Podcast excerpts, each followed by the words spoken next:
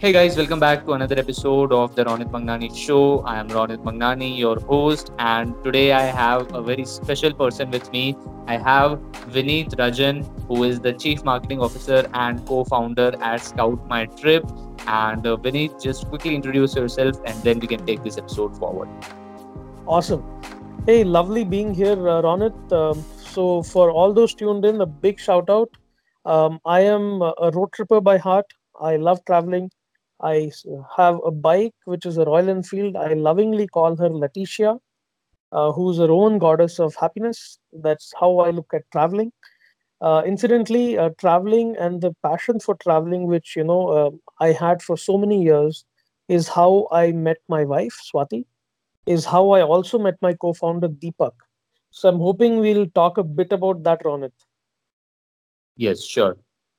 Yeah, So, like, uh, can you just basically tell people what Scout My Trip is all about and what it basically does? yeah.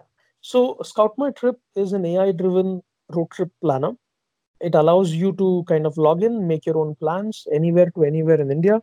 It gives you all the information you need from routes, road conditions, uh, places you can see along the highway, toilets, restaurants, um, and and the works and hotels and so on. So this is completely uh, AI and tech driven, uh, which you can kind of use on your own. The other thing that a traveler or a customer or a user can also do is uh, if they find all this too too much of information and they want to kind of perfect their plan or have somebody else plan it for them, they can hire a travel expert whom we call a scout, and hence that name Scout My Trip. So um, basically, you know, um, in a nutshell, we are AI driven road trip planner and a marketplace of travel experts. And uh, once the kind of plan is made, then what happens is travel agents can kind of then bid for that business. So a customer logs in, makes a plan, or a scout makes it for them. Then they get competitive quotes from different travel agents who can kind of fulfill it for them. So it's a win win for the customer because they get a rock solid itinerary for any trip, any road trip and they get the best competitive rates from multiple travel agents. Got it. So, basically, like, how you generate money if you were to explain it in layman terms. So the way we make money is uh, is one uh, when you hire a scout. So there is a commission that we kind of earn on every scout that is hired through our platform. That is one. And of course, when the travel agent kind of also uh, quotes to the customer, there is a small commission that we kind of make on every transaction from the travel agent. All right. And uh, first, you told about, uh, you know, like people can just uh, get on this platform and can just see, you know, about roads and uh, hotels and everything else. So, is that part free or do you have some Yes. revenue there also? That is completely free. So our road trip planner is a freemium product, which is a great uh, way for us to kind of acquire or get users on our platform. So um, the freemium planner requires a sign up, a basic sign up. You know, you can leave your name and email ID and you're done. And you can kind of uh, fill up your profile as you kind of continue planning your trip. So that's completely free. In fact, uh, we see a lot of people and a lot of pro users use our planner because the big thing about the Scout My Trip planner is uh, unlike the traditional maps you have, which could be Google or Apple, they allow only 8 to 10 uh, points on a single route, on a single map. With Scout My Trip, you can do 25 points. And I'm not talking of 25 points of interest, the 25 points or 25 day itinerary you can make in a single single map. And you can add unlimited pins which means that a 25 day road trip could have say 200 points on your map which could be points of interest hotels toilets bathrooms and so on. So the kind of information you get on a single trip is far more than anything else that is out there in the market right now. All right. So, basically, do you have, uh, you know, a good story about how this idea came in your mind, or it was just because you were a traveler since so long and uh, it clicked your mind that, okay, let's build a, build a platform like this? yeah interesting you uh, ask for a good story. Yes there is a good story. Let me assure you that much and everyone who's tuned in. Uh, like I said, uh, my, my first experience with a bike, you know, and let me go back there, uh, was when I was in 10th class. And of course, I was I was not uh, old enough to have a license or ride, but my brother had this bike, you know, called Suzuki Shogun. Uh, it's a two-stroke uh, engine, and that bike can fly. Uh, if you were to do a 100 meter sprint, there's no bike even now which can come close to a Suzuki Shogun. Of course, it's up for debate because you'll have fanboys of RX 100 and RX 135. But for me, the Suzuki Shogun was the boss. That was the marketing tagline of that bike. That was my first love affair with any set of wheels. I inherited that bike from my brother, and that was when I was in college, which is where I kind of discovered this passion for exploring by road. You know just the fact that you had your had the wind hitting you and you know you're in the surroundings you're in the moment was very addictive for me.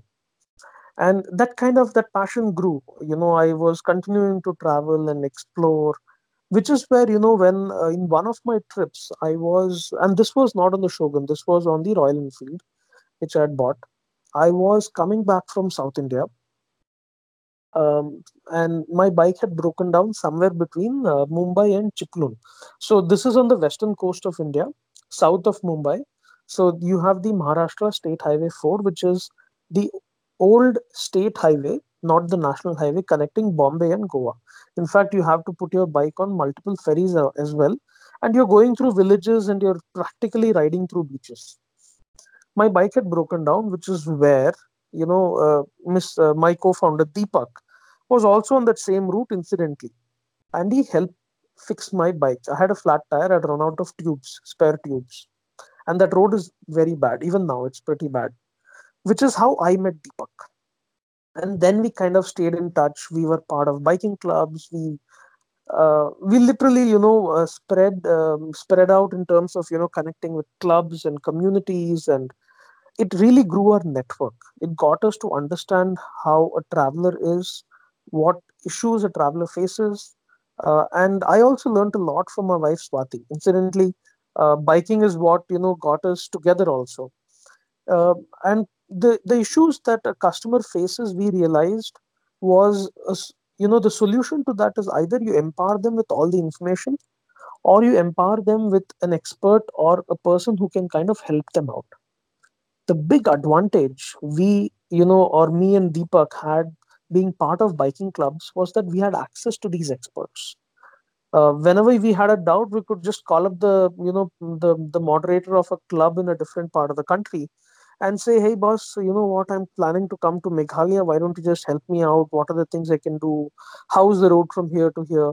And they'd be more than happy to help for a beer. I mean, that was that was the unsaid rule, you know. So we we used to always help out our fellow bikers, but the unsaid rule was there's always a beer up for the taking. So we wanted to kind of extend this to everybody else because road tripping is not just biking, and we realized that biking is a niche, a very small niche in the scheme of things. The number of people who are taking their cars out, traveling with their families, traveling with kids, with elders, with in-laws, parents, is very high and biking is just tip of the tip of the iceberg you know these Yes. people needed access to a technology platform which could help them out help them unravel this thing about how do you do a road trip by taking the best route suitable for say kids or elders? Because motion sickness again is a problem when it comes to road trips. How do you ensure that you get the most decent bathrooms? Or where do you find jain food on the highway somewhere? These are things that we started working towards sometime in 2014 when me and Deepak were like, hey, how do we kind of put all this into a place and get people to actually use this properly? And 2014 is when we started talking, discussing. 2015 is when we started putting all this into place. We got in touch with a lot of people, which is where early 2016 we had our first break when we met this gentleman by the name Neeraj Sinha even now, if we call him Neeraj Sinha, he will never understand we are addressing him because he has a nickname called Yayavar, which means vagabond. Okay. And he is a mountain man. Even now, you drop off the hat, he will pick up his car or bike and he will go to the mountains. And uh, we met him, a technologist, you know, a core, you know, core techie. Even now, he will read things in code. I mean, that's how techie he is we met him and that is when we actually started realizing that this what we're planning to do requires a lot of technology lot of cutting edge technology, let me put it this way. And Neeraj, that is when he came on board and became the third person in the team and came on board as a CTO. So that completed the leadership team for Scout My Trip. And uh, since 2016 June, we started working on this technology platform where we actually started coding and putting things in place. December 2016, we opened it up to a select audience who had signed up with us long in advance for a beta program, which is where we got a lot of feedback, a lot of brickbats, a lot of uh, good, uh, you know, pat on the backs, and we continued building the product. April 2017 is when we finally launched it to public. But the funny Wow, thing is, it was a great story. Yes, continue. yes, yeah. So Yeah. we, the thing is, we met everybody through travel. In fact, the there's a fourth gentleman also who's now in the leadership team. Uh, his name is Shaman Bhomik. He's also Yes. an avid traveler. We met him through travel. So, uh, and he heads the entire business line of uh, Scout My Trip. So everything to do with travel agents, working with them, getting them on the platform is completely done by Shaman. So, uh, you know, uh, this company is founded by travelers for travelers. That's how we like to kind of look at it. And the reason why we continue traveling so much is because we just understand the market better, which a lot of travel companies can't really, uh, you know, claim that because they're Yes, so because it, the reason the reason is because you yourself are travelers and not, you know, you are just not seeing the market from a bird's eye view like all these other people do. Yes, we, we were addressing it by heart and not by Excel sheets, Yes, which that's a great line. Yeah, and uh, of course, now we work with a lot of Excel sheets, and that comes with the entire package because you have to talk to investors, you have to talk to business partners, and uh, Excel sheets, of course, are the way to go. But we founded this entire venture on the basis of our passion. We just wanted people to travel more, travel more efficiently and safely. Exactly. So my follow-up question will be like when you started, how you arranged funds for your venture. Okay, so uh, on the funding front, so Deepak and I pooled in our hard earned money to put the seed capital into the company. So we put in uh, whatever savings we had. We had to sell off some stuff, uh, quite a bit of stuff actually, and we put in uh, basically whatever savings we had into this company. Both of us had quit our jobs. Uh, in fact, not not me. Deepak had quit his very high paying job. Uh, he was incidentally the director for Southeast Asia for Verifone. Verifone is the one of the largest payment companies in the world. So uh, he quit that job, and that was a big step for him. I was with another startup, which I kind of also, you know, hung up my boots there and got into this. So we made a lot of sacrifices on the financial front and the personal front to kind of seed fund this company. April 2017, we raised our first institutional round of funding from Z Nation Lab. Now, Z Nation Lab is a very interesting uh, organization because uh, it's it's a bridge between Silicon Valley and India. So they help startups uh, with initial growth capital to kind of accelerate them in, in spaces of technology and marketing to look at uh, outside India markets. So that worked out well for us, and really we were able to kind of put more focus on our technology, look at a more global uh, outlook, and um and now we are uh, right now in the phase of raising our bridge round, which is for 500,000 USD uh, and talks and in talks with various investors. This primarily is going to get into marketing and technology. This money that we're looking at raising right now. Got it. So, uh, like when you started, uh, the money you invested was, uh, you know, your hard-earned money which you earned from your jobs, right? Yes, earn from our jobs and and, and selling stuff. So we had to sell a lot of our stuff to kind of get this going. Exactly. Yeah, took some and uh, loans one here more and point I there, would and all those things happened. Okay, so one more point I would like to highlight is uh, like uh, whoever is listening, just uh, you know, like uh, refocus on uh, what uh, Vineet said uh, in the last 10 minutes. Like uh, he was like, okay, we had this idea in 2000, like 14, and then 15, 16, 17, and then in fi- 17 you finally launched, right? Yes, in 2016 we founded. 17 is when we launched for the public. Yeah, but you were working on it, you know, like the thing was in your mind, uh, like hardcore since 2013, 14, right? Yes, yes. Yes, and the point which I want to highlight is, uh, you know, a lot of young people are so like impatient. Like uh, in just six months, they think that uh, their product is not working or something like that. You know, like if you refocus on what all Vinay said, all you will see will be macro level of patience. Like he was working hard, but he was patient to, you know, let the whole thing unroll itself and just see what market responds to it. Yes. So, Ronit, there are uh, there are a few things I'd like to add to what you said also. When it comes to entrepreneurship, I realize persistence is a very important thing. At the same time, learning to change is also important, or accepting change is also important, which is why you see some of the biggest startups today, they have actually gone through a very, very fast and a quick evolution process. Like in startup terminology, we call it pivoting you realize something is not working you immediately pivot into something else and then you pivot into something else and then you continue evolving. That is very crucial. The biggest mistake a lot of startup founders do is they hang on to their idea like it's like uh, like their life depends on it.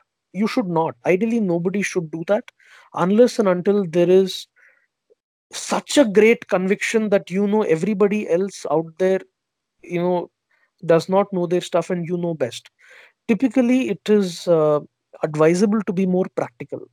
Understand the market requirements, pivot at the right time. If you're not pivoting fast enough, is when you know a startup is doomed for failure. Like in Star- Scout My Trip, also we've pivoted three, four times. We started off with something and now we are doing something. So uh, it happens. I mean, that is part and parcel of any any startup. But pivoting, if you're not doing, is a problem. Yes. So basically, it's a discussion of uh, persistence versus delusion, right? Like you have to be persistent, but you don't Yes, have to be delusional about your idea and uh, like uh, change accordingly and pivot from time to time. So that was correct. again a great thing. And uh, the other question I would like to ask is you said that both of you, you know, quit your jobs. So do you quit your jobs right in the beginning or when you, you know, like uh, you had uh, like uh, worked on this for five, six months or for some time? Um, good question actually. So Deepak uh, was kind of, you know, um, so both of us decided to kind of hang up our boots in our respective organizations when we knew that we need to now fully get involved. Now that is again a you know a place where a lot of startup founders want to take an easy route. They want to continue doing what they're doing because it gives them the money at the end of the month, but they also want to work on their idea. It does not work like that. Um, it's it's very difficult. Let me put it this way. You you have to be a superhuman to have a full-time job and also work on your idea with the same intensity. It's not possible.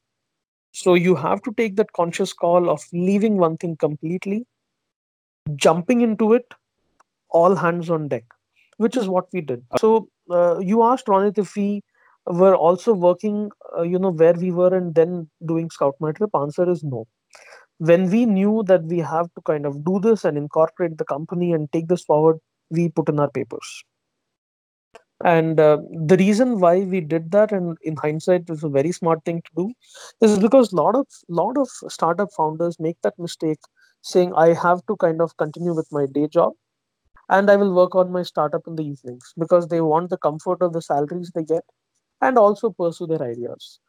Practically, it is not possible.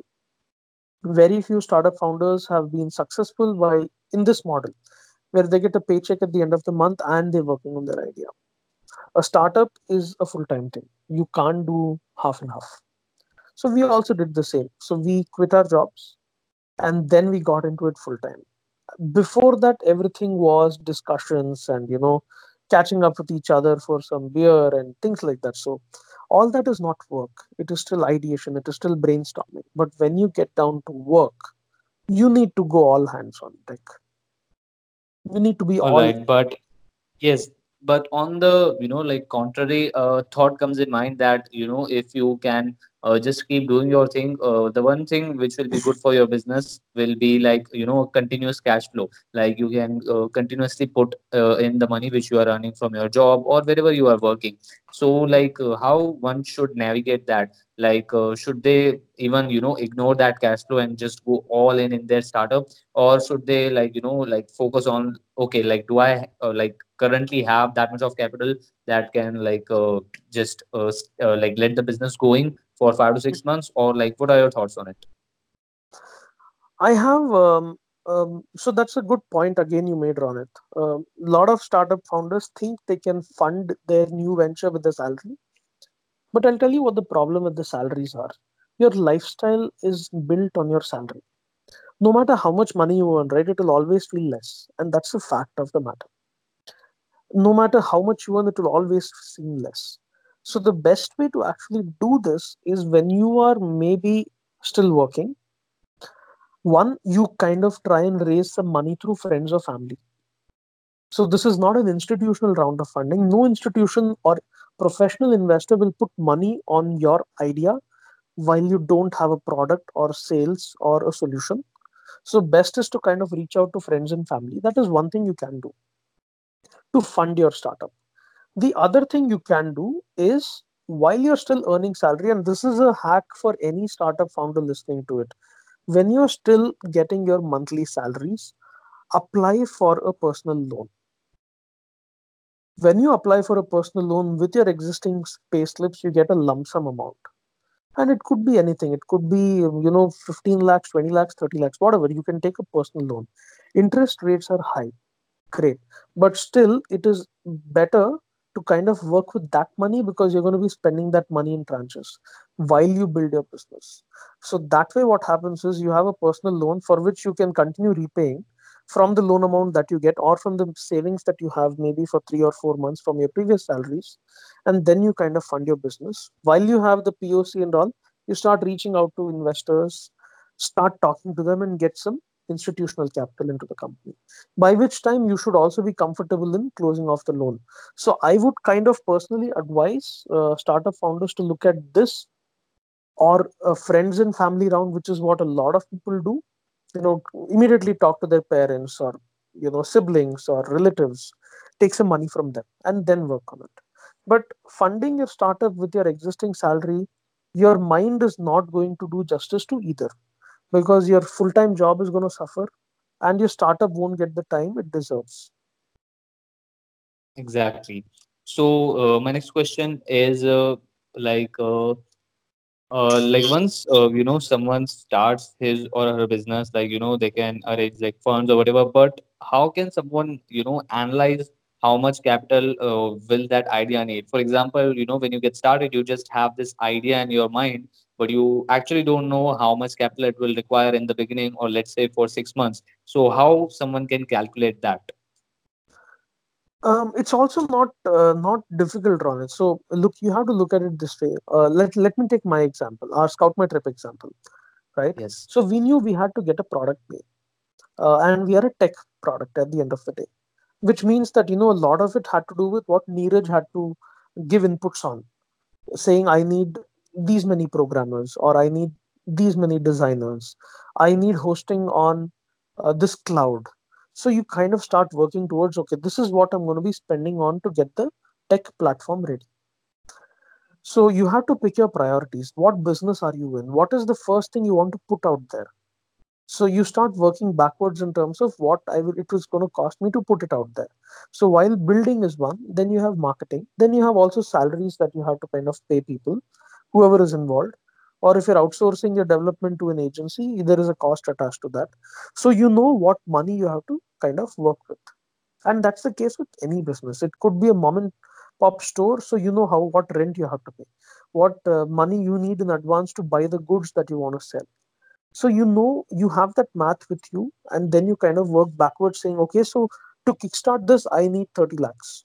So what can i do to raise 30 lakhs? Uh, can my you know parents support me to an extent? Can my relatives support me to an extent? Uh, can i take a loan from the bank as a personal loan?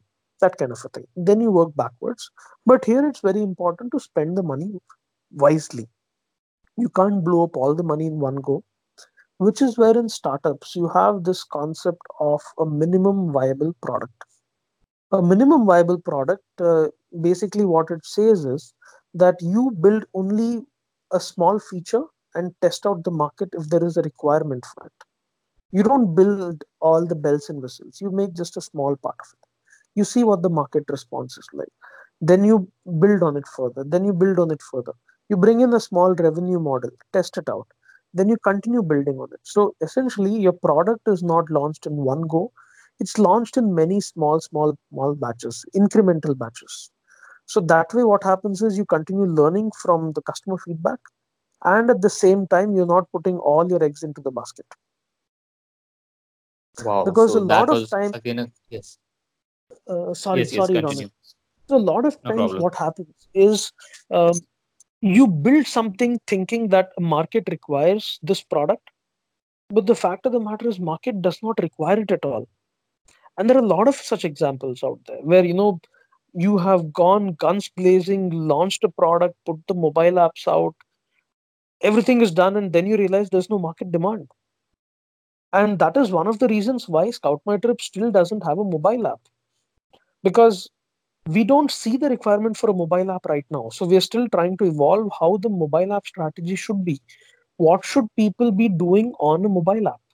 Because today what's happening when it comes to road trips is people are planning on a desktop because you need that real estate.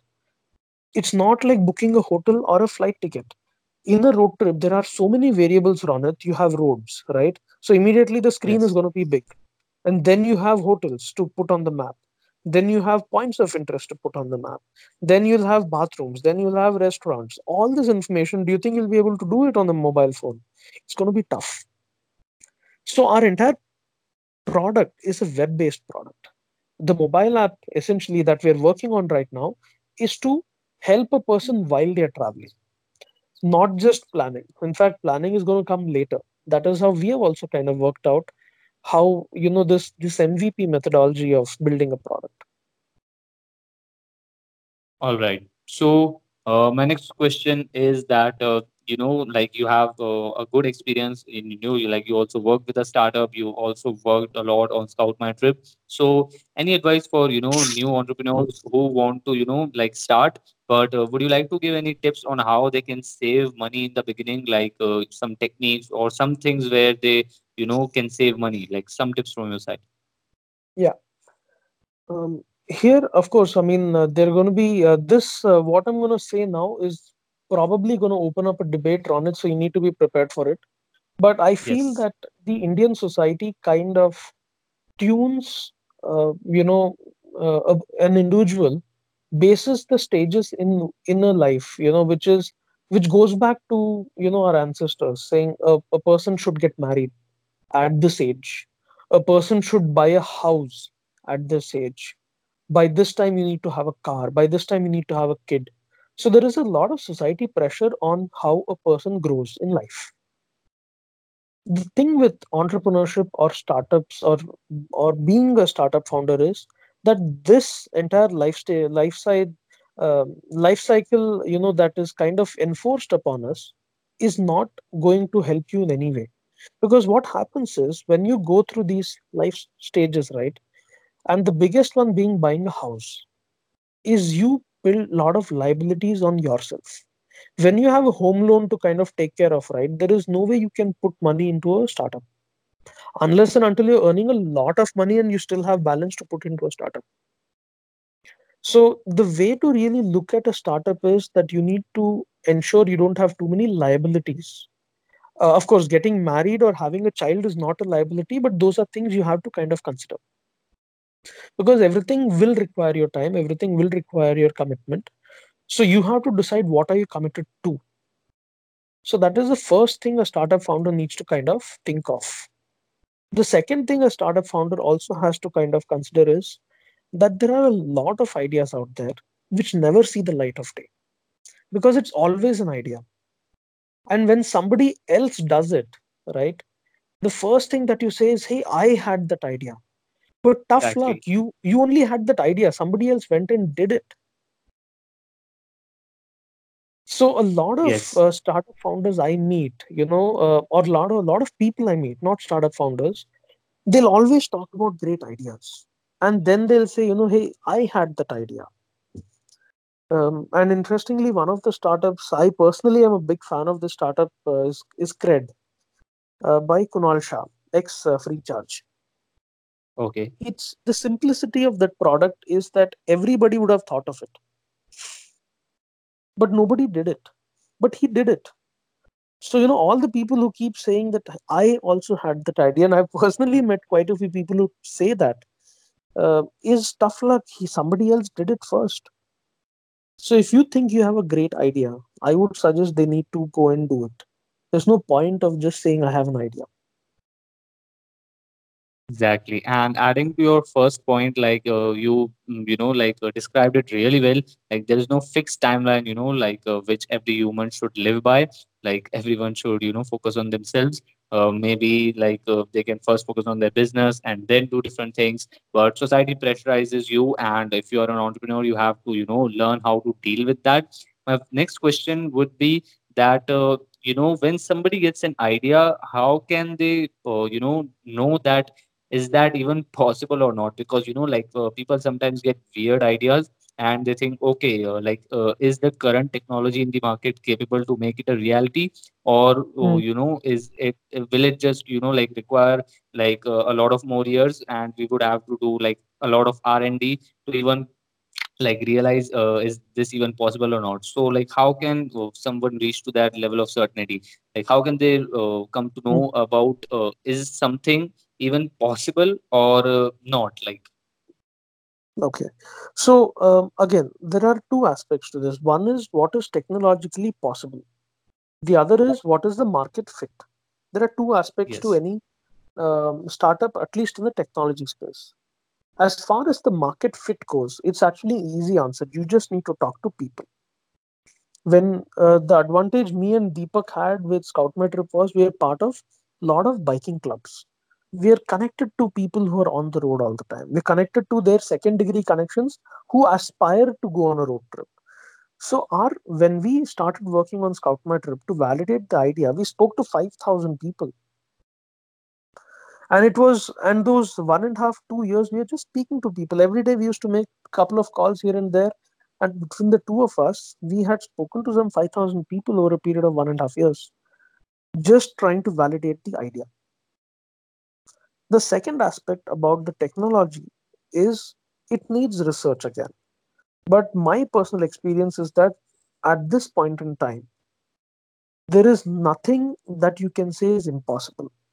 Like electric cars were not even imagined of 20, 30 years back right? It's a it's a reality today.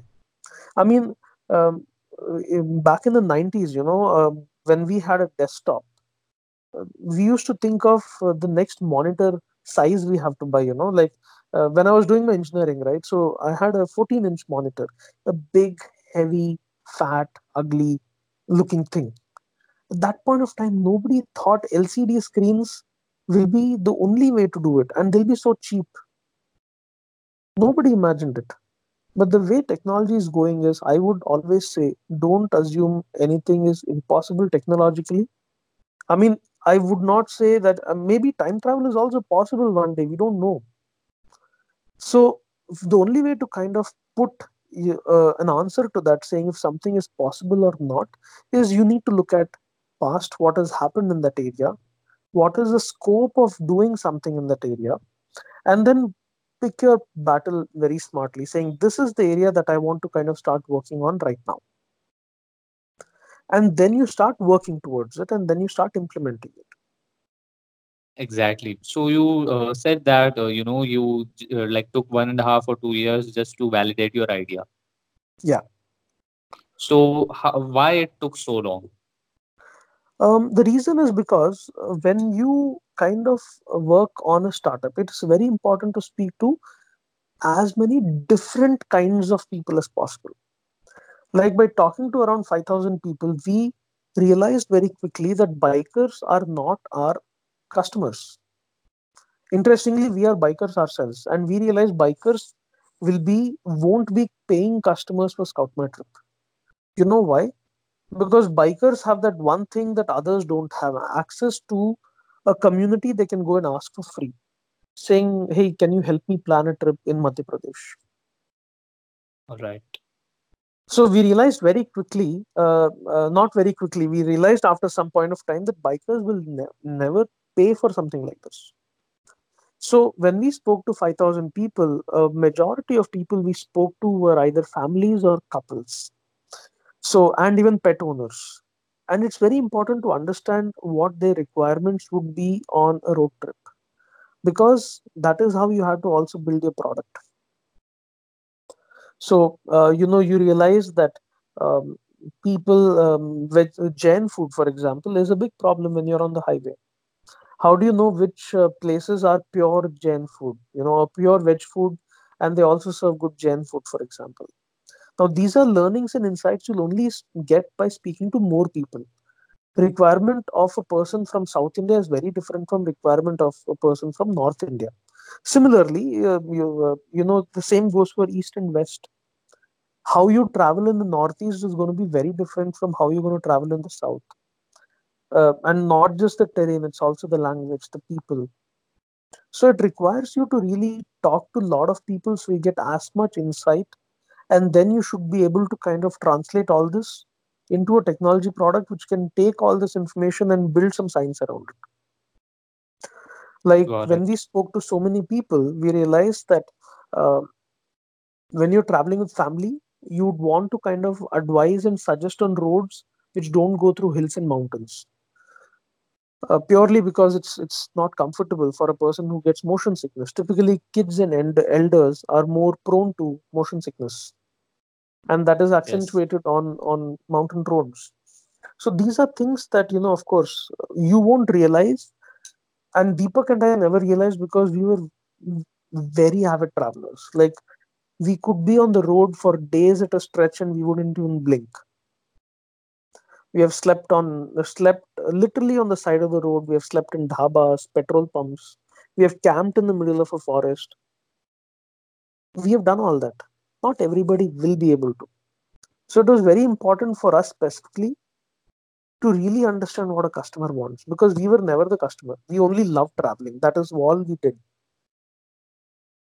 Exactly. So you basically used the one and a half or two years to build that foundation, which even, you know, gave you the clarity to just navigate the business through in the starting. correct correct. Yes Yes. So my next question is that uh, like you met your co-founders uh, like while traveling and all that, and you were not knowing them since long. So there's a debate that you know like some people say that uh, your co-founders should be someone that you know you know really well because of you know like uh, like it prevents conflicts and things like that. And uh, some people say that no, it's okay to you know just uh, meet someone and if you you know like uh, share a good vibe then you can start something on your own. So which side you're on? I honestly don't have a preference on this. See there are uh, two things here on it one is the comfort level you have with the person. And you immediately get a comfort or a good vibe in one single day or a single meeting also. It doesn't need to take that long but at the same time when you know somebody for more number of years or a longer time it also builds in a sense of understanding of how the other person is thinking. So today for example what happens is um, me deepak and uh, deepak i and neeraj when we kind of sit and talk we are able to even predict what the other person is going to say or talk. Or which really helps when you know somebody for a longer time it also helps us avoid conflicts to an extent but this is also solvable for somebody you don't know very well because you can always have a founders agreement. So two people who don't know each other too well can have an agreement between each other saying these are the things i will do these are the things you will do these are things that we will not step on each other's toes. And you can always have a founders agreement in this case. So that is uh, you know something that a lot of founders do especially if they don't know the other person too well but there are no pros and cons to this uh, Ronit. it's all uh, you know you have to go with your instinct so certain times and of course you also need to do some background research on the other person in terms of what skill sets will they actually bring on to the table All right. So there's no right answer. It's just right for the person in that situation. Like it depends. yes it it depends i mean honestly that is the answer as much as i don't like that answer saying it depends but uh, it really is the case in, in at least in this scenario you have to really just go with your gut instinct sometimes but you need to do some research on who the other person is you don't want to carry a dead weight in the startup with with equity which you can never take back or it's going to be tough for you to take back All right. and that And happens in a uh, lot of yes. Okay, so like when someone, you know, like uh, let's say uh, uh, meets someone and decides uh, with them, like, okay, let's start a business. Like if they, you know, like just met one or two days ago, or maybe let's say one week ago, uh, like they shared a good vibe and they felt comfortable with each other. Still, you know, there's a small level of doubt that what if, you know, this person cheats me or we like end up in a conflict when we start a business and things like that. So is the solution uh, the solution is to you know just stay optimistic and uh, just go forward and deal with it in the future if something pops up or like you have to do something else. Like what's your take on that? Like i said have a founders agreement. So a founders agreement essentially is between the co-founders saying very clearly it's an agreement between the founders and they sign saying I will ensure I will do these these these things and I will put these many number of hours into the startup and things like that. So it's a legal contract. If you're not adhering to the contract, you can it actually safeguards the other found co-founder. If if they kind of bring on board somebody who's not as good, you have a way to actually let them go All right. And uh, my next question would be that uh, you know a lot of young entrepreneurs nowadays uh, are you know just following this trend of dropping out from college just because they want to do their startup. So like there are again two uh, you know conversations on this. Some people uh, some people say that tune in and drop out, which means that start something on the side. If it grows and you you know you're like your instinct says that it's going to grow a lot, then you can you know drop out some people say that you should you know completely like drop out and uh, start something on your own like go all in and things like that again what's your take on that I have a, a very different opinion on this. And again, this might open up a big debate on your uh, for this podcast, and I'd be happy to answer this personally also. So, I personally feel one should never drop out of college for a startup. all right They should never yes do it because I think uh, no matter what the society says about buying a house and everything else that I talked about, but education is one thing that you must complete, and that has to be at least an undergraduate degree, at least all right the one thing that I kind because you won't have too many Bill Gates out there, right? There's just one Bill Gates. How many Bill Gates do we have? One, and there aren't too many such people around. There are very few and far in between. So one yes you one must complete the education because you never know how things go. So that is one thing you should always never do. Leave call, leave your education. The second thing where I do have a very different opinion is on a postgraduate degree, which is uh, today, like, you know, a norm that is a Master of Business Administration, MBA. Yes Now, MBA is a degree which is great, at least in the Indian context, for somebody who wants to go for a job. Because Indian business colleges, business schools are geared towards helping you get a better job, always. There are very yes few business schools in India which actively foster or a spirit of entrepreneurship or help you with your startup. There are very few which actually even fund your startup. So unless and until you are very sure that you know you want to just do a job, I feel two years in an MBA could be a waste of time. Because honestly, uh, an MBA, the only thing that it will give you is a peer group uh, a bunch of friends whom you can always fall back on for business or personally but other than that you will you will not learn too much which you could not have learned otherwise so so basically uh, like it gives you networking opportunities but uh, like the learning part lags a lot. Not lags. It it teaches you a lot of things but there's not something you can't learn on your own. So yes. so if you're really keen on entrepreneurship I would suggest don't look at B schools which are geared towards better employment. Look for B schools which are geared towards entrepreneurship, which have a proven track record of having an incubator, of having funded seed funded startups. You know, uh, in, in, there are institutes today uh, all across India which give you an office space, which give you seed funding, which give you technology backbones, which give you hosting space. These are colleges that you need to get into if you still want to do a postgraduate degree. Otherwise, it is better to stay away from it and just work on your idea. Because the networking opportunity that you will get when you are working on something of your own, when you go attend events, when you talk to other startup founders, would actually be the same as what you will get when you're doing an MBA. Yes, And you're also taking away two years of your time, which you could have spent working on your startup. which you're not able to because of the two years you're in this rigorous program of completing your MBA. I'm saying that having done my MBA. Okay, so like you have that experience and then you are answering this question. Yes, because um, in 2007, when I was in my second year of college, is when I started working on a couple of startups.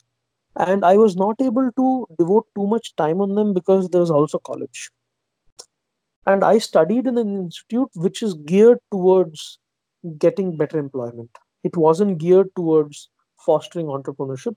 However, now they've actually changed a lot. So, incidentally, I'm an alumnus of Symbiosis, uh, Institute of Okay. Business Management, SIBM Pune, Yes. consistently ranked in the top five, top 10 uh, B schools in India. It, it is, it's, it's a lovely place for you to get business education. But when I studied in 2007 in SIBM, it wasn't a place for entrepreneurs now they have an actual entrepreneurship wing uh, which only looks at fostering the entrepreneurial spirit. Uh, you have a two year course you know post graduation in entrepreneurship where you get space to work. You uh, they even seed fund your venture. Now that is worth the time.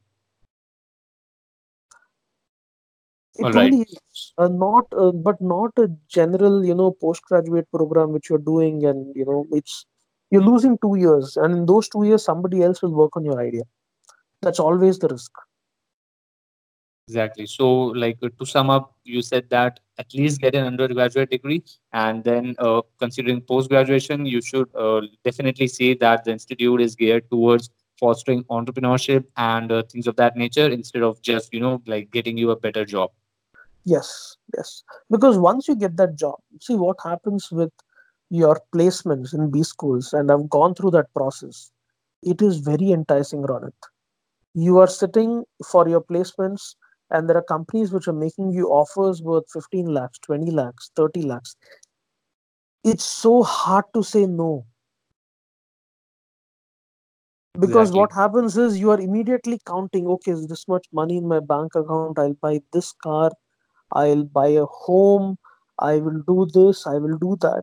It works in that way which is probably you know it's it's good to have personal ambitions i'm not saying don't have these ambitions but it will interfere with your dream of becoming an entrepreneur Exactly. I read that. Uh, I read a quote uh, yesterday or some days back. Uh, it was that uh, the most, you know, like the deadliest addiction in the world is a great monthly salary because you know, like you get in that comfort zone, the salary is coming, and you subconsciously give up on your dreams.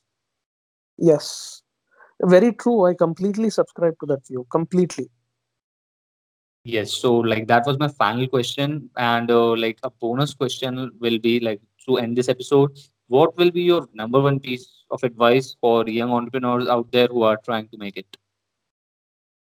i would definitely say they should be talking to potential customers uh, like today um, one of the biggest uh, startup uh, programs in the world is called y combinator. Um, y Okay. combinator um, one of the parameters they judge a startup is how many customers are you talking to on a daily basis. And this is for the founders not the team members. So the first thing that any young entrepreneur should be doing is while they're working on their idea or before they're working on their idea they need to be always talking to customers because if they don't understand what a customer wants they will never build something that they want. Exactly. So they should uh, like talk to potential customers and not just talk to potential customers, talk to a lot of potential customers like you did. yes. Yes and not just potential customers even talk to customers. Even now one of my daily routines in the morning i set a time apart for me to talk to existing customers. People have actually paid us money Okay, because so you yourself me call them. I personally allocate a couple of calls every day for me to call customers. Wow, that's great. So I still call them, get their, uh, you know, understand what uh, they want to do if they're facing any issues. So it, it helps me kind of go back and then kind of see what I can do with technology or with the process or with operations. It's a continuous process, always. Exactly. And uh, like on that note, I would like to end this podcast episode. Thank you so much, Vineet, for you know being on this show. It was great, and the answers which you give. And basically, you know, I kept this episode very niche down, like very niche business questions, and I'm sure that people will like it. And just thank you so much for being on the show. Thanks a lot, Ronit. Uh, was lovely interacting. I hope um, you know all the all the gyan I've shared is uh, is helpful for everybody. I know you are also uh, an entrepreneur. I hope it helps you and everybody who's tuned in. Uh, anyone who you know who wants to kind of uh, discuss this more or get some more ideas, I'm happy to help them. And it's easy for anybody to find me on social media. I go by the name Work From Road. Okay, so are you on Instagram? Yes, on Instagram and Twitter um, uh, and Facebook. Everywhere my handle is Work From Road. Okay, and you're also you also have a LinkedIn profile, right? Yes, I do. And that is uh, Vineet Rajan. All right. So, uh, whoever is listening, you can find him anywhere and ask him any other questions if you want. And just one thing I would love you to, you know, do, uh, whoever is listening, is if you, you know, like this podcast episode, just screenshot your screen right now and put it in your Instagram story or whichever social media platform you like.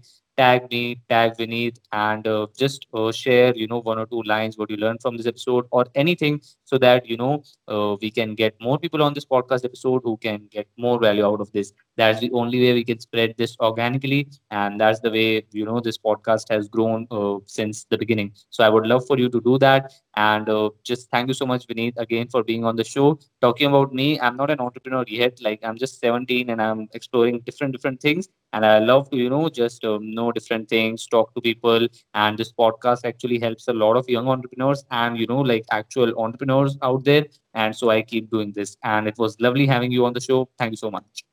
Thank you, Ronit. Thank you. Sure. Goodbye, people. And uh, I will see you in the next podcast episode. Bye.